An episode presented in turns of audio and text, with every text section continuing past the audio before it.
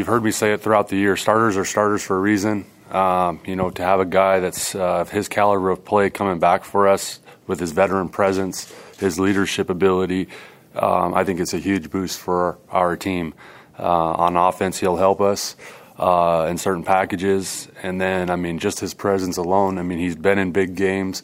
Uh, you know, he's a veteran, and you can't have too many of those when you're playing in big games like this.